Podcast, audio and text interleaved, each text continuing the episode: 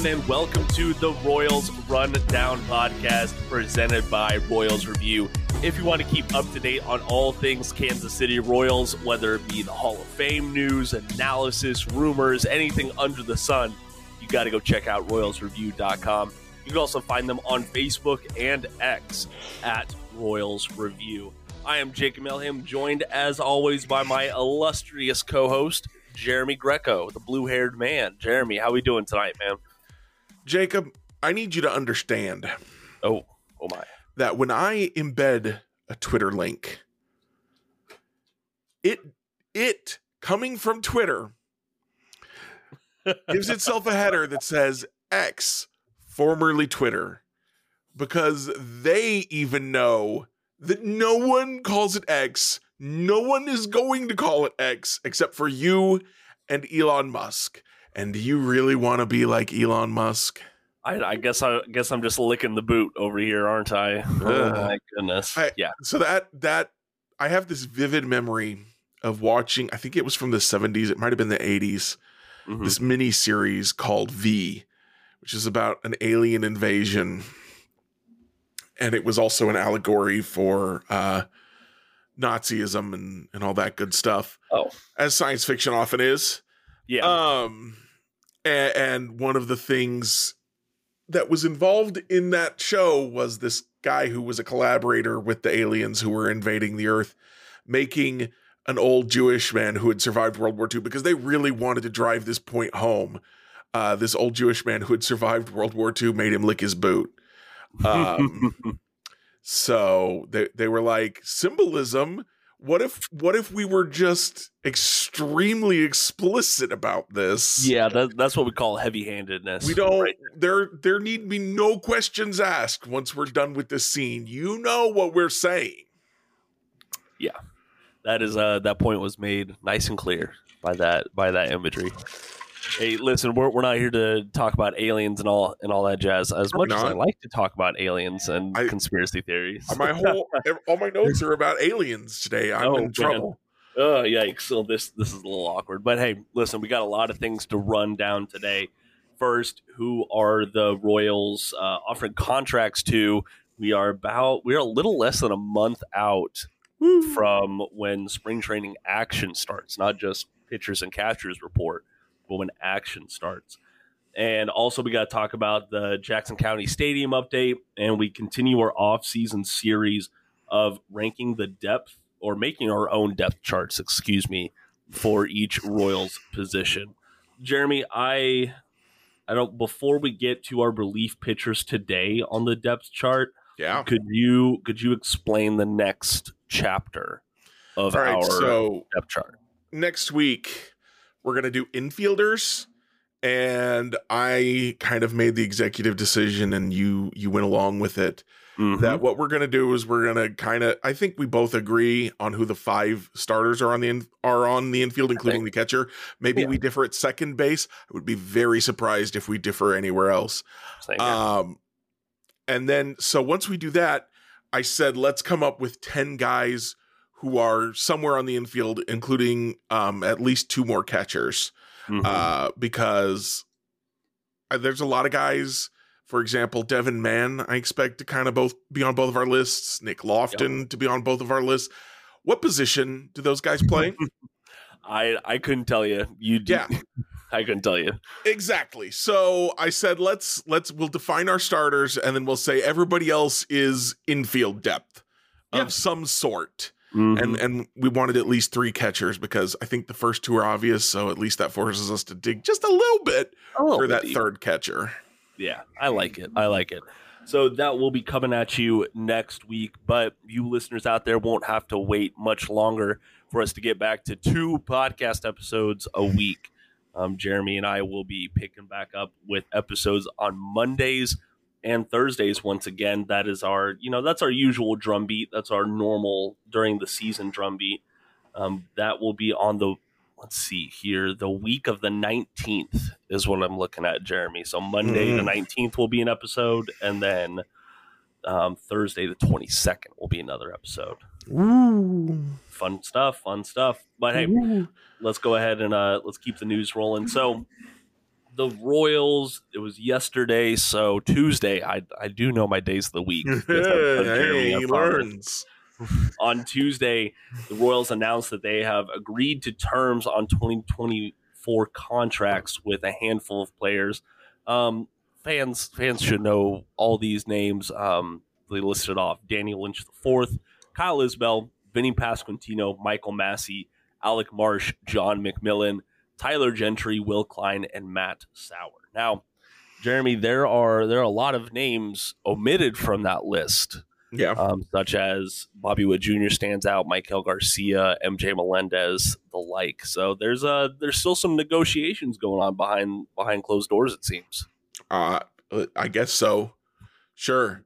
I, it's, going to amount to a couple hundred thousand dollars one yeah. way or the other uh, in total, not per player, most likely. So maybe hey. Bobby Witt Jr. could make a case. I think mostly Bobby Witt Jr.'s best option if he wants to make more money in 2024 is going to be signing some sort of extension. Correct. Um, but I I don't know how likely or not likely that is to happen.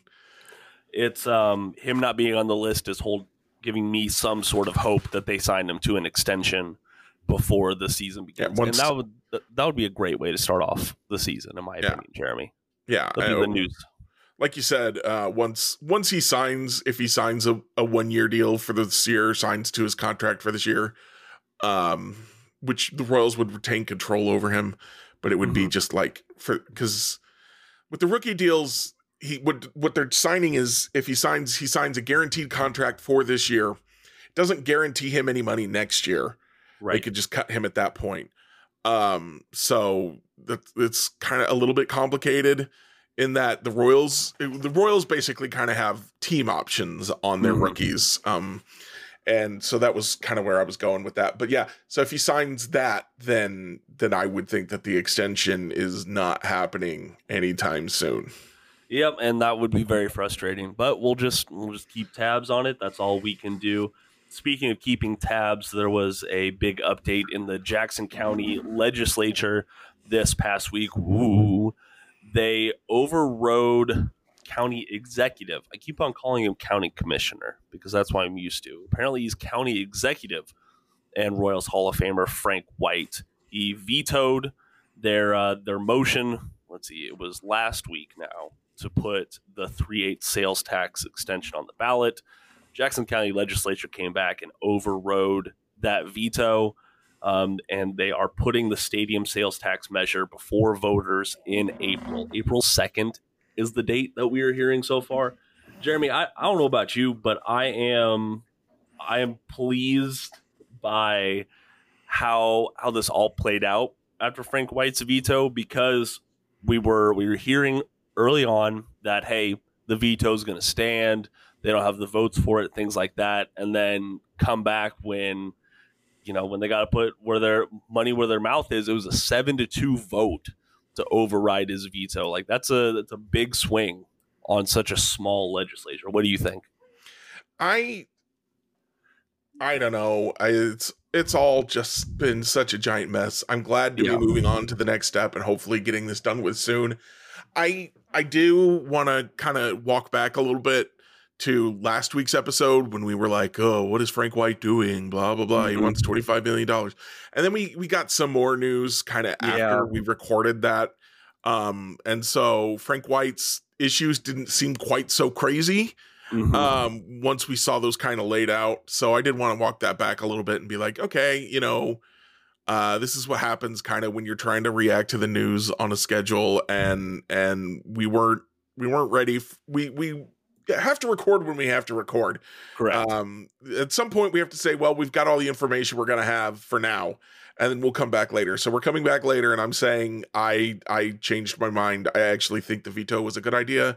I was looking. I know that at least two people said they were going to make statements about why they were deciding to override the veto veto, mm-hmm. And I I didn't see those.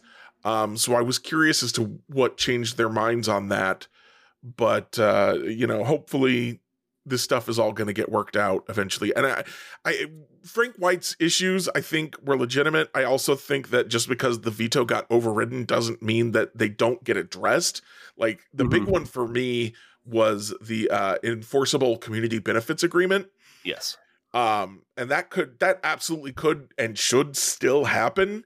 Maybe they have a little bit less negotiating leverage without the county to kind of back their back their play for whatever that ends up looking like. But um, you know, so uh, all hope is not lost for those of you who are like, man, I really wish that Frank White had gotten what he was looking for there. And of course, I know a lot of you have. Uh, I I don't live in Jackson County, so I don't know much about his politics. Again, I think I've said this before outside of the stadium stuff, and I know a lot of people have a lot of issues with him. And I I get it. That's great. I don't I don't have anything I can add to that. Um, so if his veto getting overridden made you happy just because it was a Frank White loss, cool. yeah, it's I'm I'm very much over over all this right now. I'm just keeping I'm just talking about and keeping tabs on it because like we like we have to. It's a yeah. it's a big enough thing where we need to keep tabs on it. You know, where we're talking about I I could never have imagined the Royals leaving Kauffman Stadium. And I know I know sports teams get new stadiums all the time, but that's just how it hasn't gone in Kansas mm-hmm. City. It's always been Arrowhead and Kauffman. So this is really a historic thing. Well, except it's for just, when it was municipal. True, true, but uh, I I don't think my parents I don't think my parents were even born um, when they left. That's because you're a baby. Yes, I am a baby. I am absolutely a baby on that. So that is, it's however you want to take it, positive, negative, whatever. It's still st- the next step. At least, the, uh, I, at this, uh, as I, I think I said last week and probably the week before, I'm just ready to be done with this. Let's move yeah. on. Yeah. So, and that's what's happening. Exactly. Well, and we are uh, we are going to move on and with, the podcast episode and it is so last week we did the depth at starting pitcher. Yep. Um, a lot of the we agreed on a lot of the names. The rankings did differ a lot, mm-hmm. um, but we ranked out the top ten depth options in the uh, in the Royals organization. And if you can give me a moment here, I forgot to pull up our responses from Spotify podcasts. Oh yeah, you better do that. I know, right? Well, I I think about that because I asked folks in our Spotify exclusive poll grade the Royals organizational depth at starter because that's it's been a really shaky spot for years and years in the Kansas City Royals organization and we Since got at least 2015. Yeah, at the at the very least. And you could blame bad drafting and bad bad development on that. But we got a bevy of responses on that poll. Um, 22% of voters said they gave it an A, um, 11% a B, but most of most of our respondents, 66% gave him a, a C or a D. Those two were were tied down there. So not, not really a, sure how you look at this rotation and this pitching depth and you give it a D. Yeah. Like a C excuse me, an A doesn't make a lot of sense to me either. Um, a B minus or any anywhere from a B minus to a C, I think makes sense. Yeah, I agree. I agree. And then also on Spotify, you can respond to our Q and A's, and we read your responses on air in the following episode. So we asked y'all, is there any starter you want to see move to the bullpen next season? There's a there's a lot of like the number four, number five spots kind of feel up for grabs. Um, we listed off Lyles, Lynch, even Singer as possible bullpen candidates at some point. Royal Rupert said, no guaranteed spot for the fourth and fifth starter. Give me a battle royale for the last two spots. Everyone else to the bullpen and minors. Listen, I, I think that's a very apt response considering WWE's Royal Rumble is this weekend. So it's a it's an over the top rope battle royale who's actually going to be uh, in the majors for the Royals this year. And then Luke fifty seven forty seven says, Lyles seems like the perfect answer. He can pitch long innings anytime the game is out of control or piggyback on an opener. It might actually make people not ignore his starts and his starts being dumb. Um, I think I think dumb is a is a pretty one word. It's it's pretty appropriate to put up Lyles' 2023 yeah. season, right, Jeremy? Yeah. I think that that fits. It certainly does. It certainly does. And on this episode that you're listening to, Go check it out on Spotify. Game day internship with the Omaha Storm Chasers is the perfect opportunity for a college student interested in exploring a career in the sports industry. Storm Chasers interns have the chance to work in almost every aspect of game day and event operations at Werner Park while gaining knowledge about the inner workings of minor league baseball. There's no better way to learn and grow while discovering your passions and goals than becoming a part of our Chasers family. To learn more about internship opportunities with the Storm Chasers, head to omahastormchasers.com or email Aniya Tate, A N I Y A T, at omahastormchasers.com. Everyone get on your feet, stir up the storm, we're family. Baseball season is on its way, and there's no better place to spend the summer than with the Quad Cities River Bandits. From the Royals' top prospects on the field to a jam packed promotional schedule, the fun never stops at Modern Woodmen Park.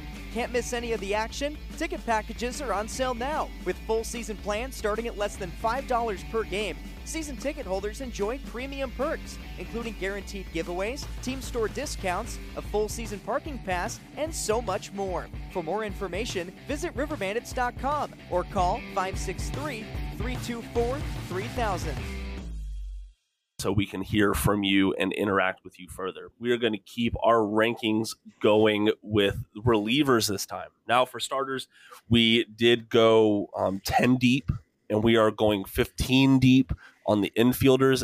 We, we went 15 deep on the uh, on the relievers as well because there's a there's a lot of relievers on this 40 man roster. There's a lot of battles that are going to be had.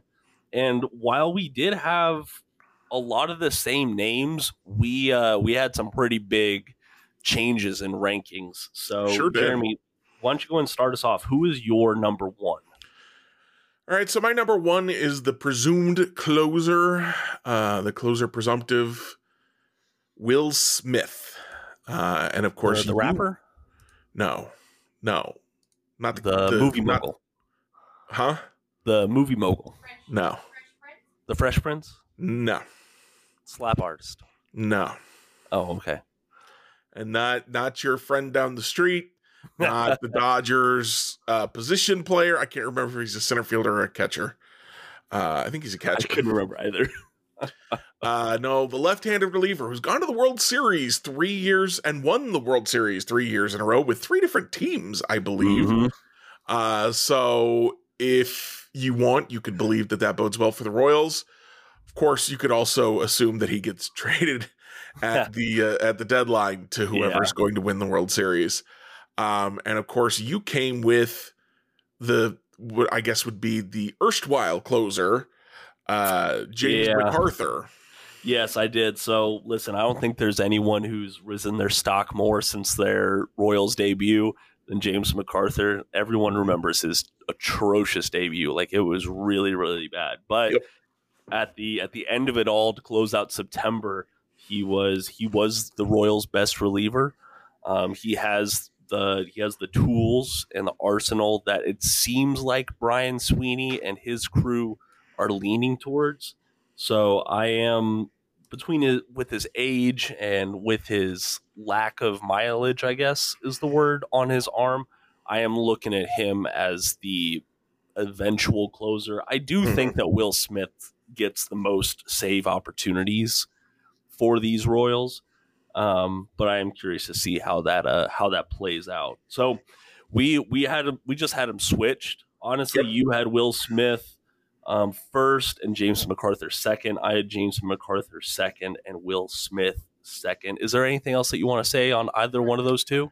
Yeah, um, I I just went with Will Smith, uh, just because of kind of the pedigree and the fact that I expect him to start the year as the closer. Um, I think James McArthur as the number one guy makes a lot of sense. Um, I just don't think he's gonna get quite as high leverage opportunities as I expect Will Smith to get early on. And so if the Royals are going to be good in 2024, it's probably gonna have to start with Will Smith being good um, or else they might find themselves in a hole early on. Yeah, that is. And loo- looking back on it, as bad as the bats were to start off 2023, the bullpen was a was a close second, and the bullpen took them out of a lot of games. So, Yeah. we we talked about that with Szymborski on um, the episode from a couple of weeks ago, like the negative WAR projection for the Royals before all these free agent and trade acquisitions, yeah, it was going to be pretty ugly um, in the major league bullpen. So keeping going down the rankings, I put Nick Anderson number three on my Mhm. rankings. Uh, he was he was one of the players that the Royals traded for from the Atlanta Braves. Mhm. Um, they avoid our so he is arbitration eligible. Um, they signed him to a one-year, one point five seven five million dollar contract, and honestly, he was really good last year for for Atlanta. He is thirty two, so it's not like he's a he's a spring chicken or nothing. But coming from the Tampa Bay Rays organization, going to the to the Braves, excuse me, he he put up some pretty good numbers. So I'm expecting big things from him in 2024. Who did you have number three? I've got uh, Chris Stratton.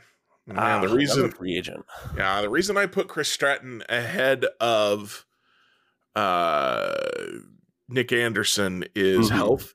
Nick Okay. Anderson has been very good, but he's he's struggled with health. Um, and and again, Stratton's getting paid more, as you Yeah. noted. I think it's about a million and a half for Anderson. Stratton's getting, I think, four and a half, or might not be that much, but it's more than one and a half. Exactly. So well more. yeah, so they're they're paying him more. So I again expect him to be in higher leverage situations if the Royals are going to be good. Is all the stuff that I just said about Will Smith. Yeah.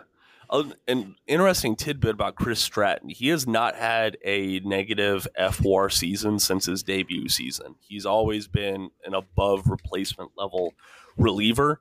Um, Yeah. he, he has he has bounced around between his fair share of teams, but he did have a career year in It's kind of a thing relievers do. Yeah, it's listen, re- relief arms, whether it be trades, waivers, just free, outright free agency, they bounce around a, a good amount. Um, and he's he's no different. He has been in the league for quite a while. He's going to be 33 this year, um, but he's coming off a 3.53 FIP, 3.92 ERA season with the who who was he? He was with the Rangers. He was with the Rangers last year. Well, Excuse me. he he was with the Cardinals and then the Rangers. Oh, thank you, thank you, thank you. So, yeah, it's it's hard to it's hard to knock Chris Stratton, and I did have him as my number four option as well, and I'd echo many of your sentiments regarding him. Who was who your number four? So that's when I came with John McMillon, Oh yeah, who uh, I think a lot of people are expecting a lot from. Mhm. Um, again, I just kind of put him below the other three just because he had that really impressive debut, couple of outings, and then he was hurt for the rest of the year. So we just haven't seen enough of him at the big league level to know, you know, is he going to stick or not? I predicted that he would make the opening day roster. I, I did my roster projection on Royals Review last weekend. Um, so I think he's going to make the opening day roster. I think he's going to be valuable, but you know, I gotta, I gotta put guys in places, and Yeah, so he ends up being my fourth guy. yeah, and it's I think his only knock is we we only saw him for four innings last year. Right. like it's not like we got a good look at his sample size but honestly it was i think it was his second batter up in his mlb debut he gave up a home run and and that was it that was the only run that was the only hit that he gave up he had four one inning appearances no walks two strikeouts in each one like he wa he looked every bit of a major league reliever in those four innings and i think we are expecting a lot of things from him people do forget he's he is going to be I think he's going to be 26 on the on the when opening day comes, excuse me. People point at where he started at last year so low in the minor league system. He started in low A and made his MLB debut in the same year, which is impressive. The the guy's been cooking for a for a minute now. He's just been he's just been injured. He was a part of that 2020 draft class which got affected by the lost COVID season and things like that. So John McMillon is going to be a guy to watch in 2024. And yeah, I had him after Chris Stratton. So the the number five guy, which I think, in my opinion, the Royals will go with a closer by committee approach to start off the year. That puts him on the fringes of that committee. I I feel like. Um, I talked to him I want to say it was earlier this month. I talked to John McMillon um, for an interview on Kings of Kauffman, and he said that that he was doing he was doing good. He got shut down after some forearm tightness. That's not bothering him anymore. Um, and yeah, it sounds like he's ready to go for 2024. So looking forward to him, man. Yeah. So you had him at number five, and then yep. uh, my number five. Then I this might be a little bit of a stretch, uh, but I went ahead and put Will Klein, who I think is the mm. number one guy in the minor leagues for the Royals this year. Mm-hmm. Um, uh, as far as relief pitchers go, he was in AAA last year. He pitched in the Futures game. He is very close to ready to go, if not already there.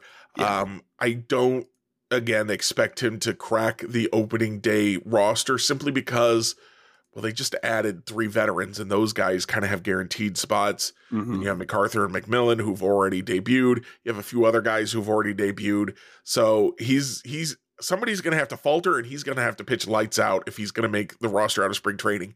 But if he doesn't pitch for the big league team this year i would be just absolutely flabbergasted. They added him to the 40 man roster over the offseason to make sure he didn't get picked up in the Rule 5 draft. And uh, I just I I think that he's got a bright future ahead of him, and and I I was very I get I got a little overexcited maybe, so I put him a little too high maybe, but that's why he's there. Well, yeah, and I'll um I'll I'll talk about my quote unquote concerns regarding Will Klein when I get to him in my rankings. Okay, but I do I do think the five spot for him is a great ceiling in 2024. I think he has the stuff to be, you know, a great setup guy in the MLB roster. But I'll talk about more of those concerns later on. Um, this this might sound a little a little hypocritical as I talk about the concerns of Will Klein, but I do have Carlos Hernandez as my as my number six guy. Mm-hmm. Um, most of that is buoyed off of you know, when he looked really, really good in 2023, he was really, really good. Like it was, I, I don't disagree that the Royals should have traded him at the trade deadline when they had the chance. Um, he he regressed down the stretch. He faltered a lot. I don't know if that was mental or physical. I want to say with how quickly it happened, I do want to say something, you know, mentally slipped. If uh, if I do have to give an opinion on that. But I think he still he still has some of the best stuff in this bullpen. Um, he just has to he just has to work on harnessing it a little bit more. So that's probably his ceiling um, rather than his floor. But I'm interested to see what Carlos Hernandez does in uh, 2024. Who do you have in your number six spot? I for my number six, I've got Nick Anderson. That's where I put him. Okay. Uh, because of the effectiveness, I didn't want to put him any lower. Because of the injuries, I didn't want to put him any higher. Got it. Got it. Makes sense. And then number seven, you put Carlos Hernandez. Yep. And and it's funny because I I don't again don't have him cracking the opening day roster, uh, just because I I feel like the uh, the there's two guys lower than him that I do have, or three guys lower than him that I do have in that roster. Uh, one of them is is going to be Matt Sauer, who's the Rule Five pick, and then mm-hmm. I've got mm-hmm. two lefties, and I think the Royals are going to want at least two lefties in that bullpen. Um, so that's kind of why I think he might start the year in AAA. Also, because he did struggle at the end of last year, and whether it was mental or physical, might be nice to give him kind of a reset at AAA. But I do think he has a chance to compete for uh, an opening day roster spot, and I think if he does go to the minor leagues, he might. Uh, I'll say he probably would be the first guy up in case of injury or um, you know they like to and every team does this but especially the royals we know because we watch them like to shuttle guys back and forth between yeah. the minor leagues and the big leagues to keep the bullpen fairly well rested and so um, if he goes to the minors he'll be one of those guys and and actually if he opens the year on the big league roster i would expect him to be a guy who goes down sometimes to get somebody else up just because he's got those options yeah, that and that absolutely makes sense. Um, moving on with the list, he was my number seven, your number eight. Um, I put Steven Cruz there, and you you have Cruz making the opening day roster. Is that correct? No, no. Okay, so I listen. There's a lot to like about Cruz. There's a lot of shortcomings in his game as well. Um, he did make his MLB debut last year. He had ten appearances, four starts, mostly as a as an opener, if I recall correctly. Mhm. Um, the the strikeout stuff was there. The the control issues were also there. So that's not too great. And he also he did struggle in AAA last year. So I'm not completely sold on you know he's just going to come into 2024 and be and be great. But what has value in MLB in the bullpen is stuff and like what do you do at an elite rate? And Steven Cruz, I it's a toss up for me between him and Will Klein having the best fastball in the Royal system right now. Um, Fangraphs gives his fastball a 70 grade on a on an 80 scale, so that's uh that's pretty hard to beat, Jeremy. Yeah, Um, absolutely. What what do you think on Cruz, man? I think, like you said, the stuff is there. He's just, again, like you also said, he has the control issues. He also didn't pitch a lot at the big league level last year, though. And he's also a guy that did kind of have a rocky couple first outings, uh, but then settled in um, for his last couple outings. So uh, I think there's some potential there. I see a lot of Carlos Hernandez and how I expect him to kind of be used, where he Mhm. kind of loses the roster battle because he can be demoted Yeah. and because he's not a lefty. Yeah, that's that's absolutely true. There's a lot of right-handed fireballers in this bullpen right now. So Cruz is at your number eight. He is at my number seven. Going down to my number eight is your good friend Josh Taylor, um, who also, if I recall correctly, I don't think Taylor has no. Josh Taylor does have two MLB options remaining, so there is some flexibility there. Um, that my ranking of him assumes that he is healthy and ready to go for 2024. We have not gotten an update on that, but man, it is uh, it's hard to disagree with his 31.3 percent strikeout rate as a Right. reliever. Um, I'm really hoping that he can hit the ground running in 2024. Yep. And so he's your number eight. My number eight is Steven Cruz. Yep. Um, and then my number nine is also your number nine. It's the first time we agree I know, right? in this whole list. yeah. We both have Jake Brentz number nine. Mm-hmm. And I want to. You, you talked about them having lefties in the bullpen and that kind of being a a staple, but also similar to Taylor, Brentz has health issues. We haven't seen him Yeah. in a in a long time. Um, what put him at number nine for you? Uh, just because, holy crap, I picked eight right-handed pitchers to start the, to start this. I got to pick a lefty. He's the best lefty they've got right now. yeah, Um, I trust him just a tiny bit more than uh, than Josh Taylor, who does come in one step below, because I do think that um, Josh Taylor has had a variety of injuries, whereas uh, Brentz had the one Tommy John surgery that has just taken a long time to come back from. Mhm. Um, and, and so hopefully, when Jake Brentz comes back, that's it. He's good now. Um, whereas Josh Taylor, I even even if he's ready to go at the beginning of the year, I don't really trust his health to hold out. Um, so so that's kind of why that order went in there. Plus, it's hard to argue with a hundred from the left side, right? Oh yeah, it, it really is, and I think I think fans understandably forget how good Jake Brentz was in his debut. He made his debut back in 2021, and he was at, at that time it was alongside Barlow and Staumont, but he was like the setup guy for Yep. for those two. Um, a 3.66 ERA with a 4.23 FIP. Um, he just had some great great strikeout stuff, a wicked fastball, and I had I just don't know. He he suffered a lat strain in late August when he was trying to make some rehab appearances. So I we haven't gotten a good look to see if that velocity is back in his arm, and I'm going to be watching him closely during spring training. But yeah, that was that was the first time we agreed on this whole list at number nine with Jake Yeah, and my I think your ranking too probably, but mine does you know hinge on him being healthy yeah, and being able to hit uh 100 you know Mhm. Um, if he's down to like 95 and completely changes his repertoire, then, then maybe he doesn't deserve to be ranked this high. Agreed. Agreed.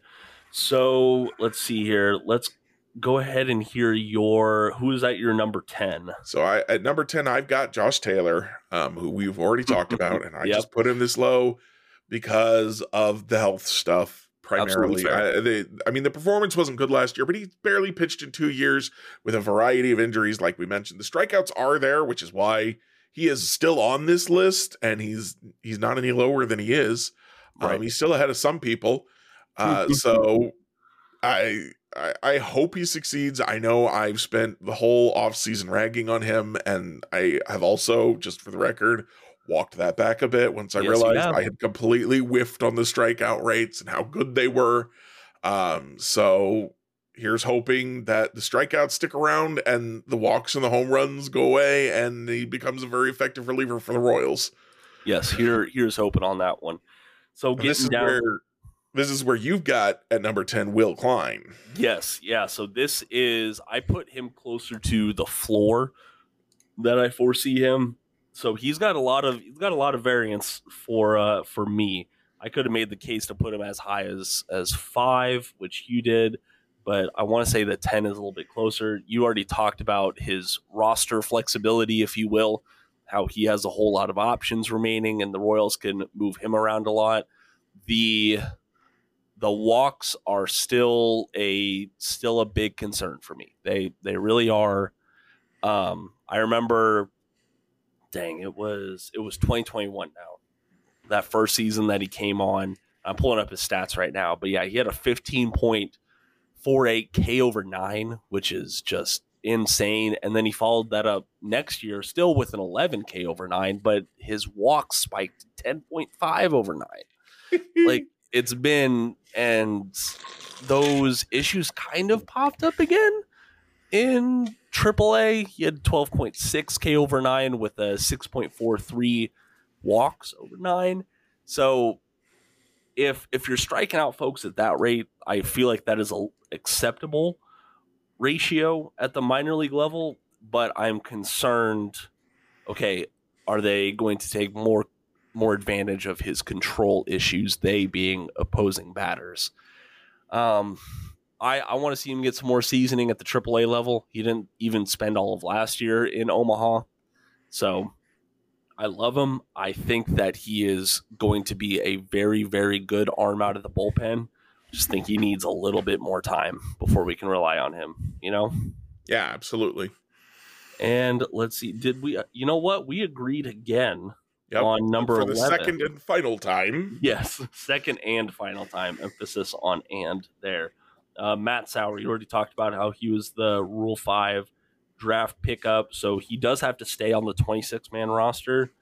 Um, or there's some there's some rules where he could go back to the his former team and things like that. But what do you what do you like about Sauer out of the bullpen, or what are your concerns?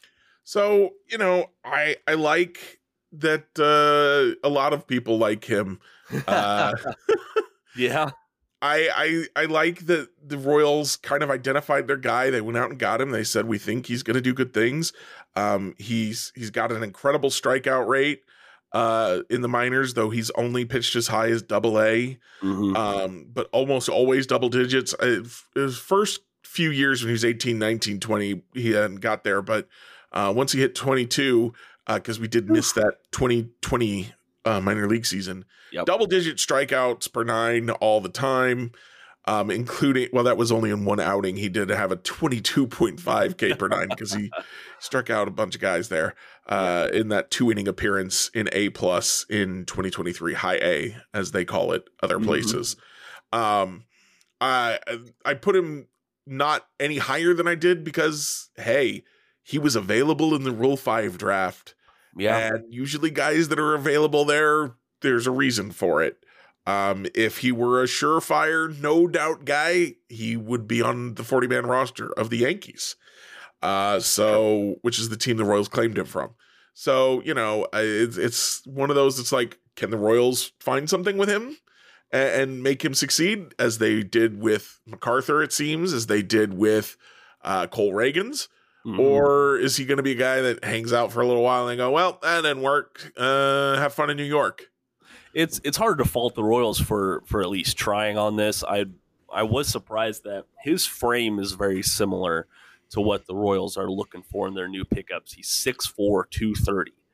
Um, and that is these the Royals are pivoting away from the guys built like Max Castillo and looking more for you know these bigger, bigger bodied, taller relievers.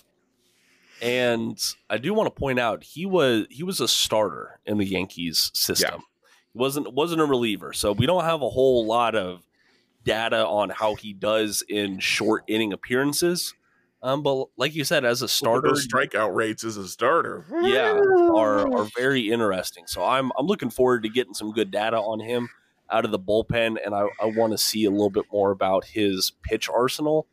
Um, my understanding is he he has pretty immaculate control at times when he's on, and he's just got a good fastball, slider, changeup arsenal. So yeah. interested to see what what he does there. Um, moving on to number twelve, I have Angel Zerpa. Um, I've talked about Zerpa before on the podcast. I'm just not super high on him anymore. I don't think the stuff is there, and I don't think his control is good enough to keep him on a major league roster. He is still on the 40 man roster, but I wouldn't be surprised if, let's say, the Royals make a trade or they want to go out and sign another free agent. I wouldn't be surprised to see them move on from Zerpa. Um, but it is hard to ignore that he is still very, very young. I'm trying to find his his age here real quick. He's still 24, made his debut back in 21. So it's he's got a lot of control, like financial control, excuse me, but I'm just not high on him anymore. Um, number 12, you have Austin Cox. Yeah, and and Austin is a guy who would be higher if he was healthy. Yeah. He's not right now. Uh, probably will not be healthy to start the year. Um, it's funny you you actually have Cox one step lower, and I have Zerpa one step lower, yeah. and and I think that's because they're kind of interchangeable at this point, where like neither one of them really belong on the roster at the beginning of the year. Cox because he's injured, Zerpa mm. because he just said he doesn't have the stuff, he doesn't have the control. Um, I know that a lot of people were just in love with him after he made his debut, mm-hmm. um, and and I'll admit I was impressed. I was ready to see more of him, and then he got hurt. Um, and, and it, but it's it's not been good since the debut. It is not. Um, he did have a couple more. He had three more games in 2022, um, but he was he was very mediocre in 2023. Actually, his control looks pretty good. He only had 1.69 yeah, walks. Let me yeah let, let me go and walk that walk that back a little bit. Walk. Yeah. Ha ha ha. Um, um, but yeah, go ahead. But the strikeouts aren't there. The stuff isn't there. I mean, his fastball on the 80 grade scale, according to Fangraphs, they think it's a 40, so below average yeah. fastball. It's really hard to succeed with a below average fastball. Um, I just and Austin Cox had some level of success last year. Mm-hmm. Uh, so I think when he is healthy, we can expect him to at least be a reasonable middle reliever. I'm not sure Angel Zerpa brings that anymore. So yeah. That, that's kind of where I'm at with those two guys. I I don't disagree with with any of those points. I do think Cox will probably end up having more value long term because he is a lefty out of the bullpen. He does he was a career starter in the minor league system, so he can be a long relief guy.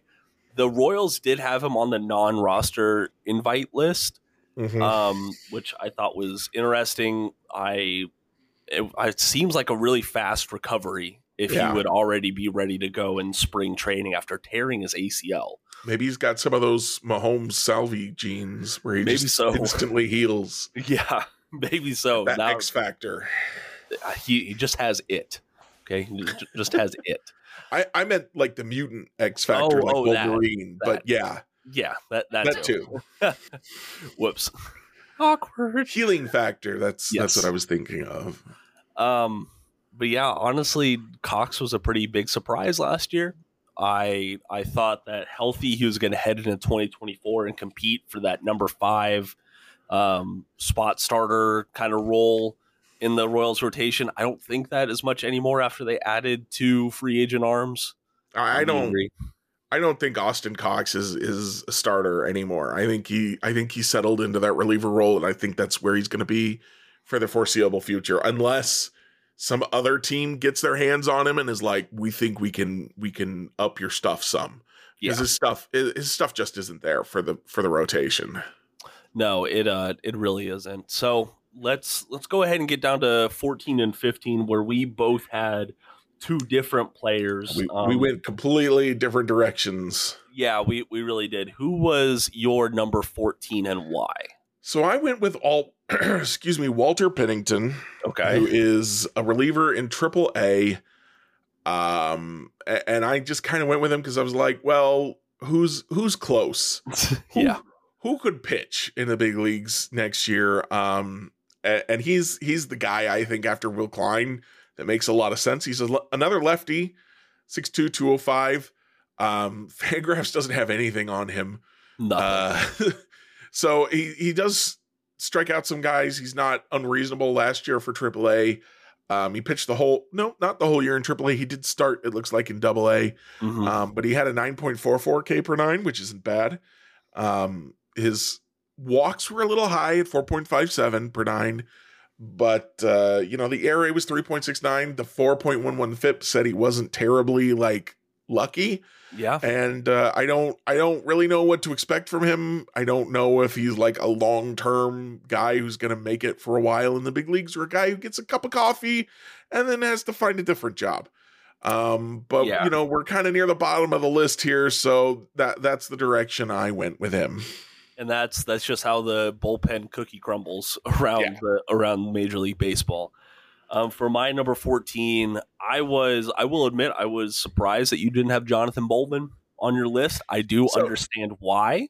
I I looked at Jonathan Bowlan and I said he's a starter. Okay, I think of Jonathan Bowlan as a starter. I think he's going to start the year in AAA as a starter and be a guy who can potentially step into the rotation due to injuries or ineffectiveness. I do not see him relieving for the big league team. okay, So that that's why I left him off the list. Gotcha. Ab- absolutely understandable. I I put him as a reliever simply of how they used him in 2023.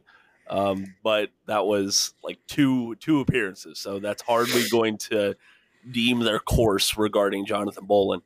Um, we were we were talking about James McArthur raising his stock from where he went. I don't know of a guy whose stock has fallen more um, in the past probably two years than Jonathan Bowlan. He was Yeah. part of that 2018 draft class.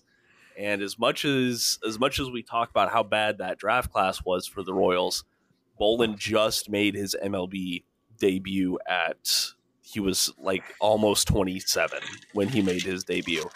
Um, injuries had to do with that, but even when he was healthy on the mound at times, he wasn't he wasn't a lights out guy. He had plenty of struggles. He spent all of 2022 in Double A and started out there in 2023. Um, but like you said, he's been a starter in his minor league career, so I wouldn't be surprised to see him go back down to AAA Omaha. And like like Zerpa, I wouldn't be surprised if the Royals ended up DFAing him at at some point for another Yeah. player. Um, so he is my number 14. He's not on your list at all, making him the only um, the only pitcher on the 40 man roster that did not make your your list either way. So I thought that was interesting, but it's hard to it's hard to fault you there. I also I wanted to uh, uh, with with Pennington and with this next guy I've got on my list. I wanted to kind of highlight a couple guys Yeah. that um I think people aren't thinking about, don't know about. So, you know, when when Pennington gets promoted, I think he might make his debut this year Mhm. at some point. Um they'll be like, "Oh yeah, I did hear about that guy. I've I I am aware of him. I'm excited now." Instead of being like, "Who's that?"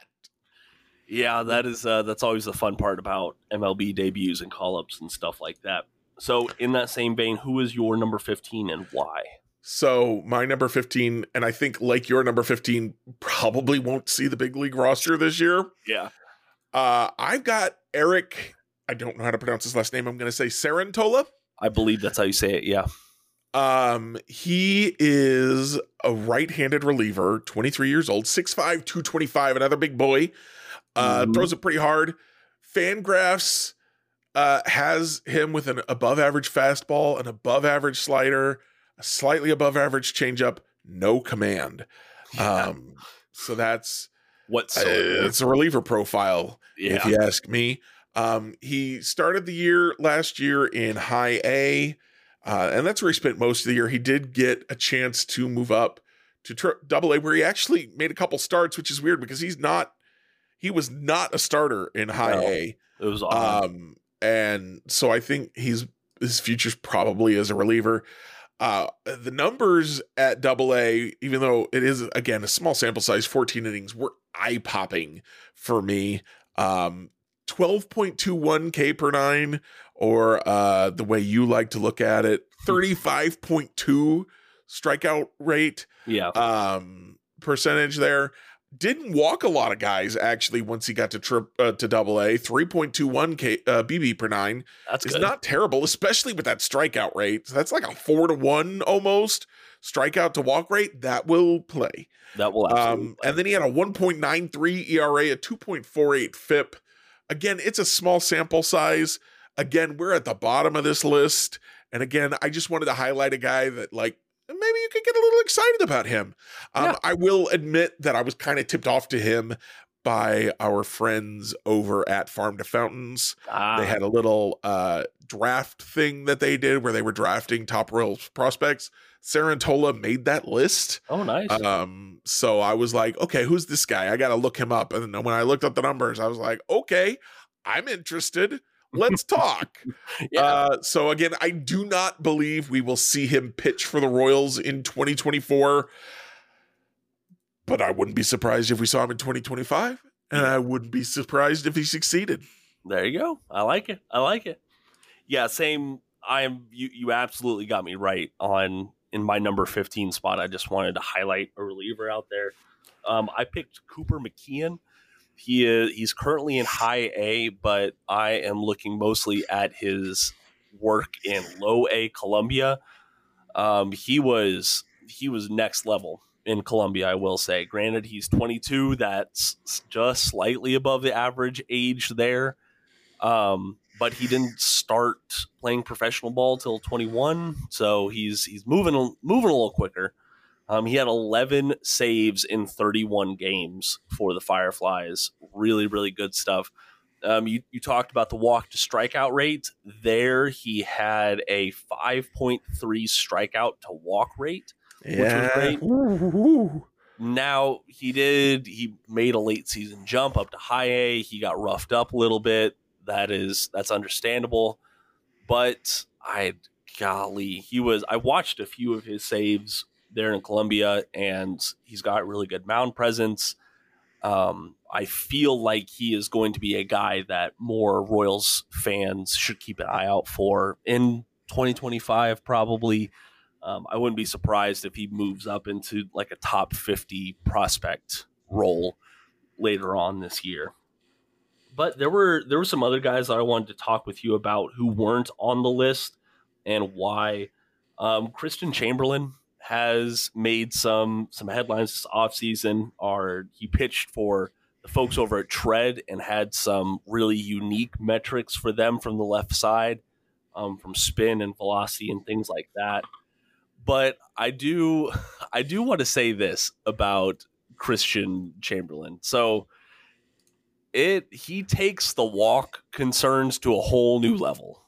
Jeremy. he he's a 23 year old reliever in AAA, and he had a 12.95 K over nine and a 10.36 walk over nine last year. the the control is is concerning to say the least. Um, his his 6.06 FIP is not what you want to see out of the bullpen either. I think that he has good stuff. I think that he has great stuff. But we need to see a little bit more control and he is a non-roster invite. So we will we will be able to see some of that. Um, did you look at him at all for your list or No, I view him as another guy that I looked at and I said he's a starter. I'm Oh, not. okay. I'm not considering him for this list.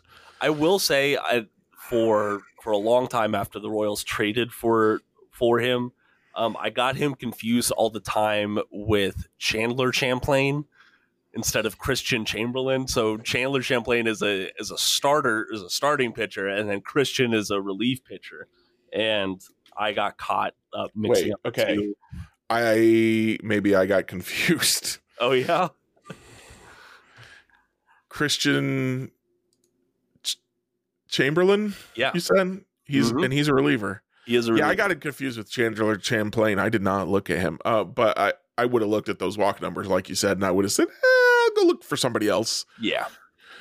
Yep. So that's why he m- missed mine. Um, interested to see veteran on a. You know, it's it seems like the Royals are always going to have some guys that you sign on minor league deals, and they you know they pop up in majors again.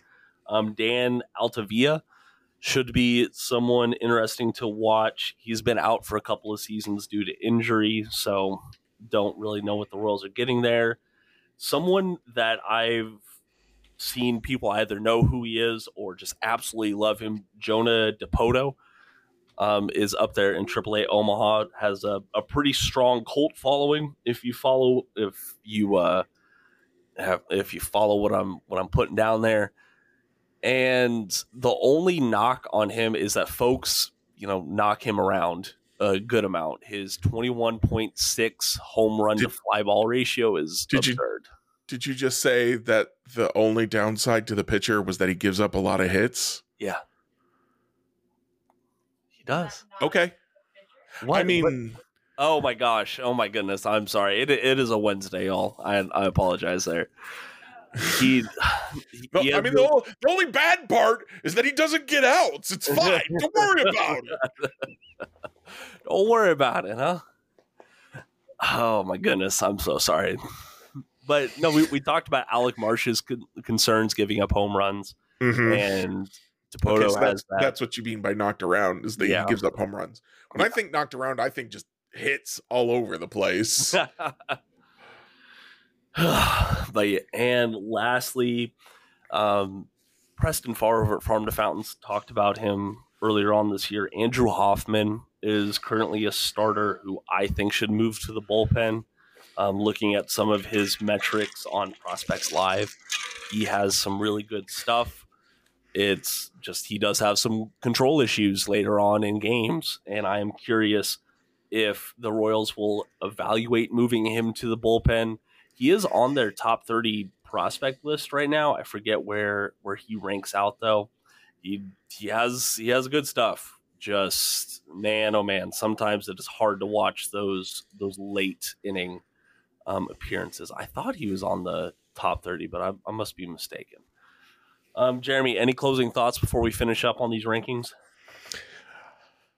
Uh no, not really. About the relievers, I did I did I'm gonna I'm gonna steal the wheel here Yeah, for a that's fine. sec. That's fine. I did want to just kind of briefly at least get your thoughts because I know my thoughts and I think I've shared them, but uh, I wanted to get your thoughts on kind of the rumors that are kind of like uh, David Lesky's a little bit like they might sign someone, and and uh, Oh, Max yeah. Rieper wrote for Royals Review I think this morning where he said, uh, you know, guys aren't signed. So they might, the Royals might be able to get a discount. Uh, can they go out there and get anyone? I do want to note that like half of Max's list was like domestic abusers, and I'm just like, are there not other free agents out there? I thought No there else. were at least a handful of guys who hadn't hit people. that would i think that's a good uh, filter if you will on your free agent options if they have or haven't committed d- domestic abuse or at least had um, allegations as such. um no it was so i remember lesky's piece for the most part was covering third base specifically Yeah, that's that's where he thought that they would it would make the most sense for the Royals to make a move. And I I have argued the same point that I think Maikel Garcia has more value probably to some other team as a shortstop than he does to the Royals as a third baseman and if they could go get a third baseman. I know um uh, I'm, I'm stealing again, but uh Lesky focused on Matt Chapman. yeah And if you told me I could have Matt Chapman and Edward Cabrera instead of Maikel. Garcia, I'd probably do it. yeah Uh, just saying. but I, uh, I would, I would too. I really Yeah. would. I love, I love Maikel Garcia at, at third base. He made that transition seamlessly. But Matt Chapman is also an elite th- defensive third baseman. Um, the bat, you know, i- is a concern at times, but it's only a concern because of the money he's likely asking for. Um, I think Lesky and some other contract projections I've seen out there is like a, a five year, $100 million deal for Chapman. And I just don't know if the Royals would go out and say, okay, we have a pretty solid infield.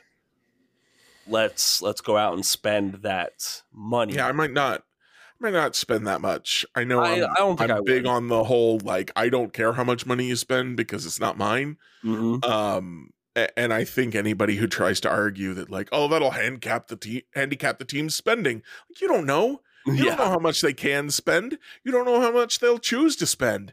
Um, so just like those kinds of projections are, I mean, they're silly enough in football where at least they have the salary cap, and Mm-hmm. then people are like, they don't have any salary cap room, and then they do like one extension, and suddenly they have fifty million in salary cap room. It's just like, Yeah. yeah, maybe you don't know as much as you think you do about this. there is if baseball fans should have learned anything from this offseason, there's a lot you can do with manipulating how the money Oh plays out in a contract. Oh my to- gosh. I don't think um, anyone's taking deferred money from the Royals, and I don't think the Royals are offering deferred money because of the situations they're in, but still, absolutely. it's and you know what if if the Royals go out and do some bargain bin shopping, I'm not I'm not going to be opposed to it. Um, No. Max talked about guys like Joc Pederson. I I wouldn't mind bringing in Joc Pederson for spring training and see what he could do. Sure he's bargain bin shopping though. Well, I mean, he's he's probably going to command like a like a one year, you know, f- four or five million dollar You contract. think that's all he's gonna get? I I think so. Well, I thought he was better. Hang on, I got to look him up again because I thought he was better than one year five million last year. He's been Because very when you're volatile. saying one year five million, you're saying he wasn't even as good as Hunter Renfroe. Uh, I, I think he was better than Hunter Renfroe, so I think I think, think he's he going was, to get yeah. more than that. But I mean, I think he was better, but I also think the Royals overpaid Hunter Renfroe. well, there's there's also that. Yeah. Yeah. That is uh that's absolutely where where I'm at. Max also I lis- listen, Max, I, I love you, man. I could never see a world where the Royals would go out and get Cody Bellinger. I Oh man, I He- never. I mean, he admits that that's like a dream scenario. Like, no, this isn't happening. We can we can dream and hope and pray and wish all we want. And I'm with him. I'm dreaming because like a center fielder who Yeah. can hit. Like you're gonna drop your number nine hitter out of the lineup and replace him with Joc Pederson. That's or excuse me, not Joc Pederson. I always get him and Cody Bellinger confused. Mhm. Uh, with Cody and Bellinger. replace him with Cody Bellinger. Like, okay, now you're going places Right. uh now your lineup is much better like because really uh, the free agent signing is let's replace uh, as it looks right now it looks like let's replace freddy fermin with hunter renfroe Mhm. and unless hunter renfroe bounces back to be like prime hunter renfroe and or fermin falls apart from who he was last year that's not much of an upgrade no. may not be an upgrade at all It it may not. And I I am curious to see how Fermin does in 2024. He was falling off slowly but steadily as the season went along. He had a really hot start and then just kind of started tinkering off as the season went along. I personally I think the Royals are done adding free agents to the 40 man roster right now. I I put together a piece talking about some minor league free agents that they could focus on, guys that warrant a spring training invite, but not much more other than that. I I, I don't know, just the the Royals already outspent what they said they were going to spend this offseason. I I understand that could be some grandstanding, that could be some some strategic messaging, if you will, saying, "Oh, hey, we only said we're going to spend this amount of money, but look Oh. at this, we went out and spent Uh, way more." I, I can't remember if it was Lesky or Craig Brown that said when they give you an amount they're going to spend, they're going to overspend it. That's the minimum because if you give an amount and you don't spend that much, then everyone goes, "Why aren't you spending?" it's it's a big issue then. Um, it's it's hard to disagree with with Max though that if the Royals are going to splurge and spend money at a position, it should probably be in the outfield with like a, a franchise guy. And you know, Cody Bellinger's had his ups and downs, but after his year in Chicago, it looks like he is going to cash in and be, you know, a franchise guy for someone. Now, do those big money contracts always work out for position players? You you can have your your own opinions on that. But I think the biggest thing that would keep the Royals out of a out of the running for a Bellinger or a Chapman is both of them got qualifying offers. Yeah. So the Royals would have to forfeit draft capital as well. And when you're trying to rebuild the farm system, that's not what you want to do. Give give up high high picks. Same thing with uh with Blake Snell. I want to say Josh Kaiser was talking about him earlier on today. Like, hey, this is the dream free agent edition. Add more to the rotation. Yes, we Um, need another Padres starter. Don't you mean uh, another? We want to collect the whole set. We, we want all the Padres, and then we also want some some more Rays connections, right? That's that's how it goes. We need Padres starters and and Rangers relievers is what we Mhm. need. Apparently so. Apparently that's the uh, the recipe for success. I do I do want to throw out there uh that boy, someone I'm pretty sure wrote at the beginning of the off season that we might see a decline in free agent spending this year. Oh, really? Someone did someone I think someone wrote that and they said I that think, hey, interest rates are going up.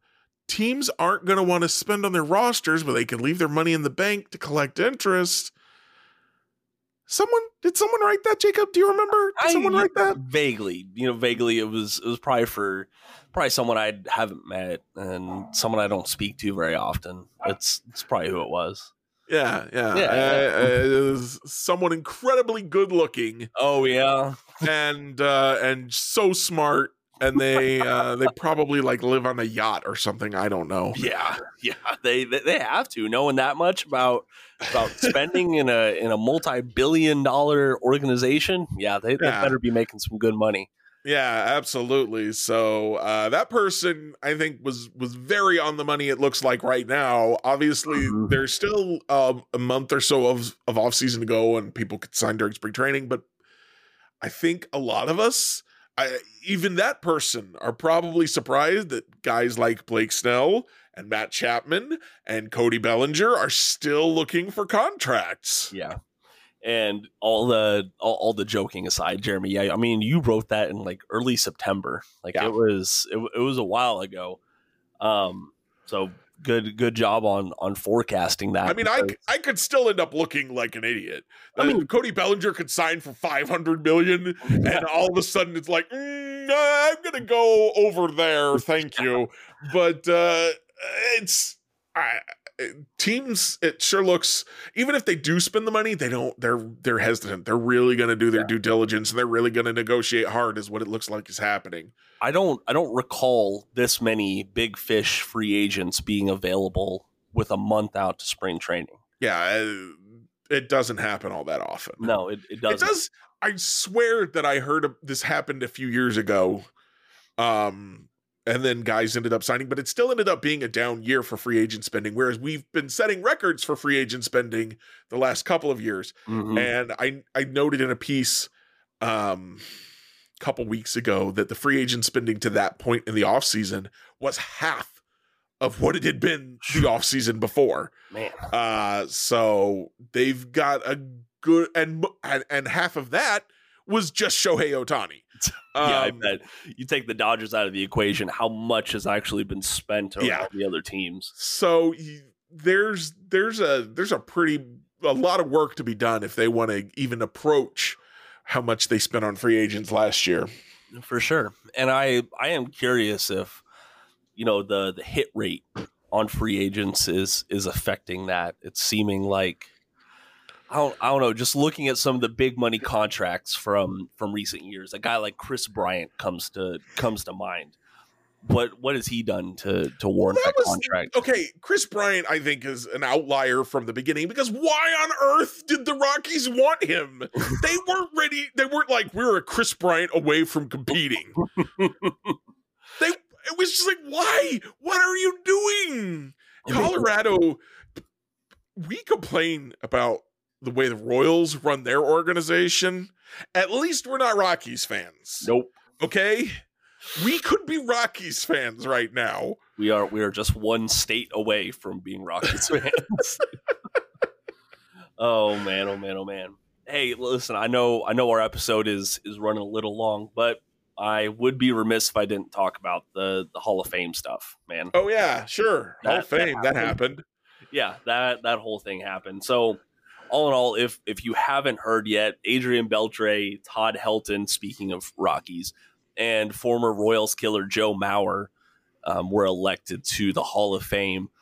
I I was doing a little bit of research on Carlos Beltran, who he saw a big jump in his voting percentage, but he's still way short of the seventy five percent threshold required. Are you surprised by that at this point? Not It's really. year on the ballot. I it, when a guy whatever percentage a guy starts at, it takes a while to build up. It does Usually, yeah. not just immediately go from, you know, some some guys have gone from 20 to 75% over the course of their um eligibility, hmm but but nobody goes from 20 to 75% in a year. And nobody was going to not vote for Beltran one year and go, okay, well, he served his time. I'll put him in the Hall of Fame this year. Uh, Craig Calcaterra had an interesting take where he thinks that a lot of people are struggling with the fact that they do want to put Beltran in, but they have some cognitive dissonance about putting in Beltran when he cheated Yeah. and not putting in all the PED guys. Um, by the way, I am an absolutely put the PED guys in there because PEDs might make you better. They don't. They, th- these guys were great regardless. Um, so th- they were still worth having in there to my Mhm. mind. And there's a whole MLB encouraged it stuff. We don't need to get into that. Anyway.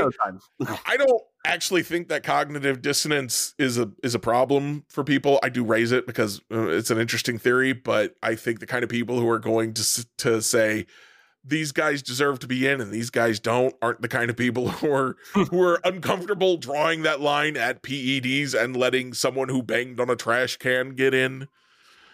Yeah. Um, and you, listen, he had the biggest jump out of all the folks on their second or later ballot.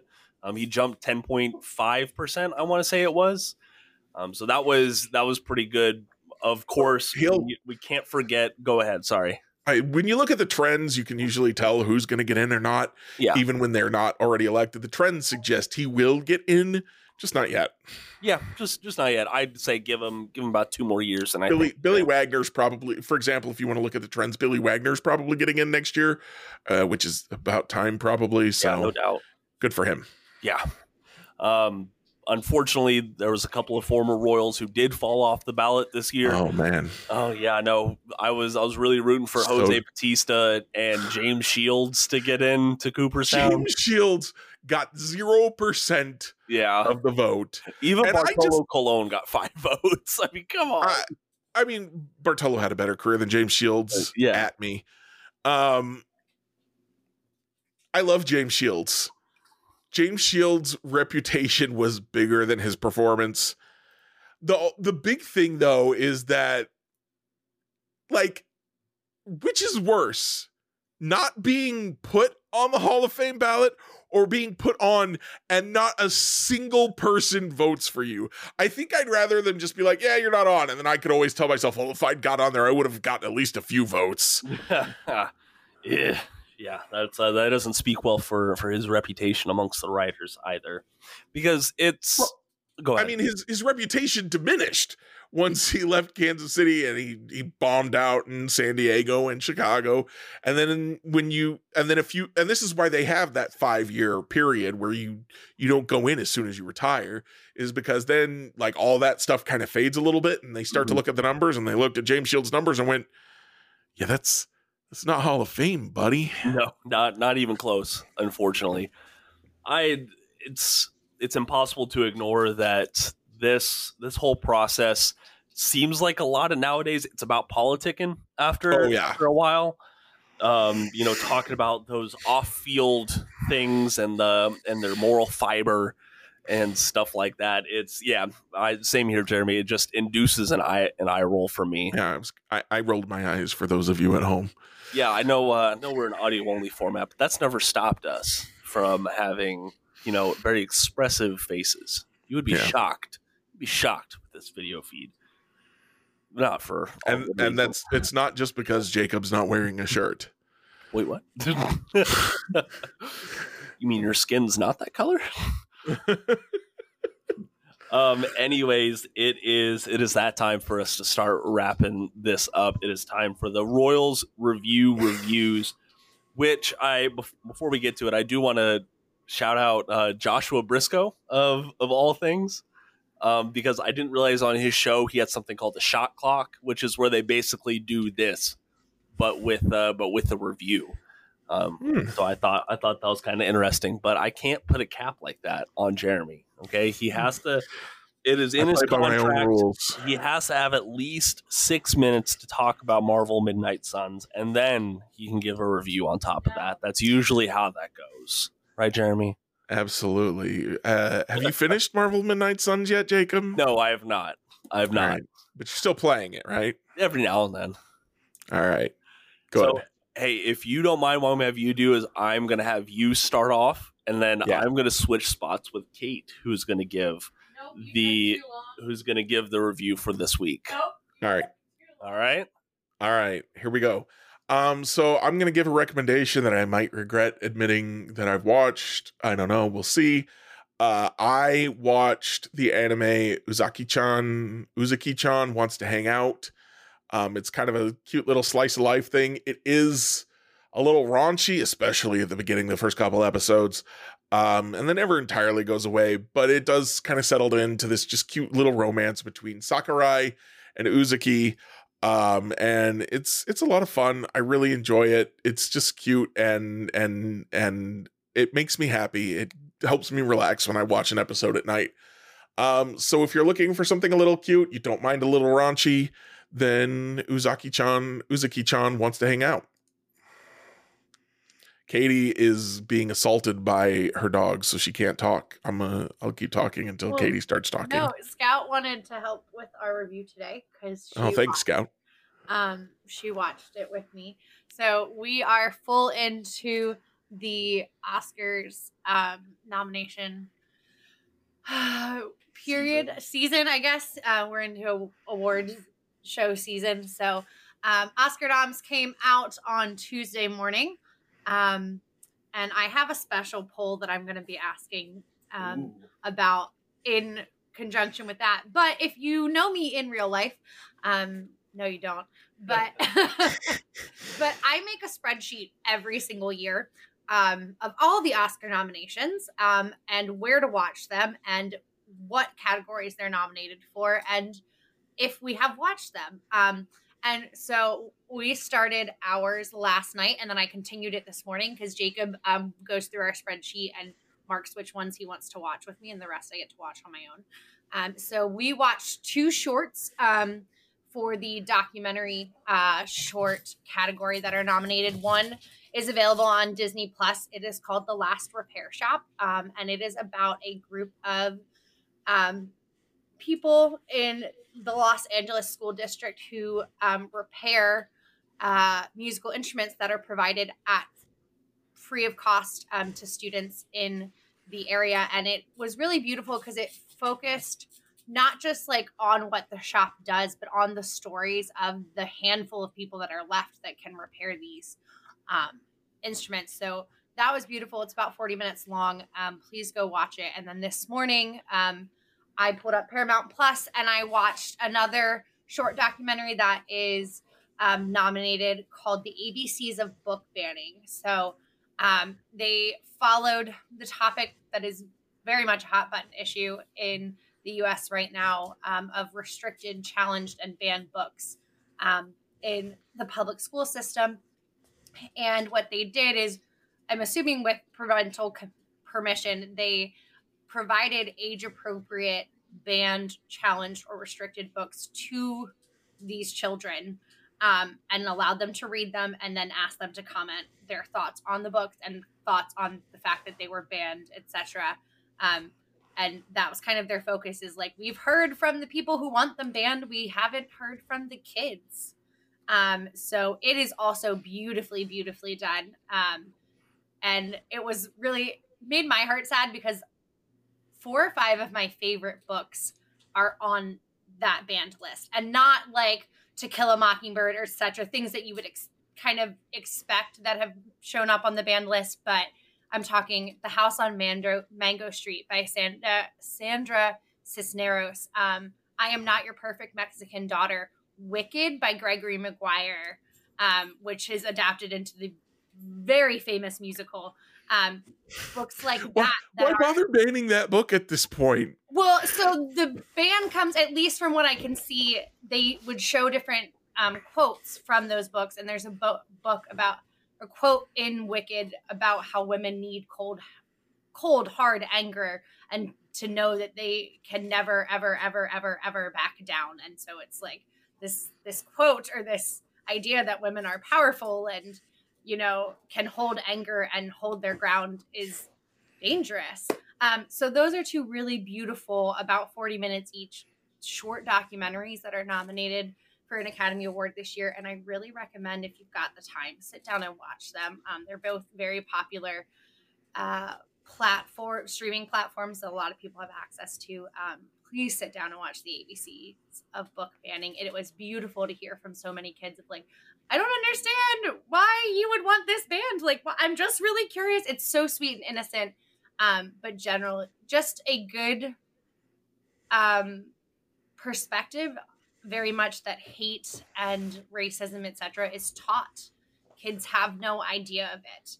Um, so when they're handed things and they haven't been taught to hate and they haven't been taught that, um, you know, LGBTQ people are wrong for what you know who they love and who they are, um, they genuinely don't understand why someone would want to ban a book like this. Um, and just they're frustrated because they can't find things that they want to read that they enjoy reading because they've banned so many books.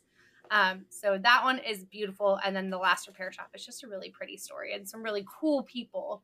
Um, you know, we're talking, uh, I can't remember Dana Peterson, who's like been around the world, played with Jimi Hendrix and Elvis Presley, etc. Had this twenty dollar fiddle that has taken him around the world, and now he repairs um, those instruments for kids. And it ended with this beautiful shot of like the LA Symphony um, and showing s- so many kids that have come out of these programs who are now professional, world acclaimed musicians. So please sit and watch them. Um, and my poll topic for you guys, Jacob, you're gonna have to post this for me, is Barbie was like the movie of the year. And Ryan Gosling and America Ferrera secured nominations for Best Supporting Actor and Best Supporting Actress. However, Greta Gerwig was not nominated for Best Direct for Director um, for Barbie, and neither was Margot Robbie. Ra- oh, Margot Robbie. Yeah, Margot Robbie. Okay, I can't say words today. Um, she was not nominated for Best Actress, which is quite apropos for the message of that film.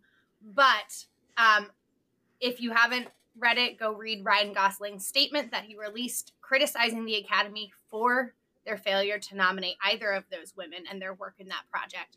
Um, but how do we feel? Like, my I was shocked and quite angry that they would have the audacity to snub them in that way and to in a sense try and turn a blind eye to the work that they've done on that project and the impact that it's had.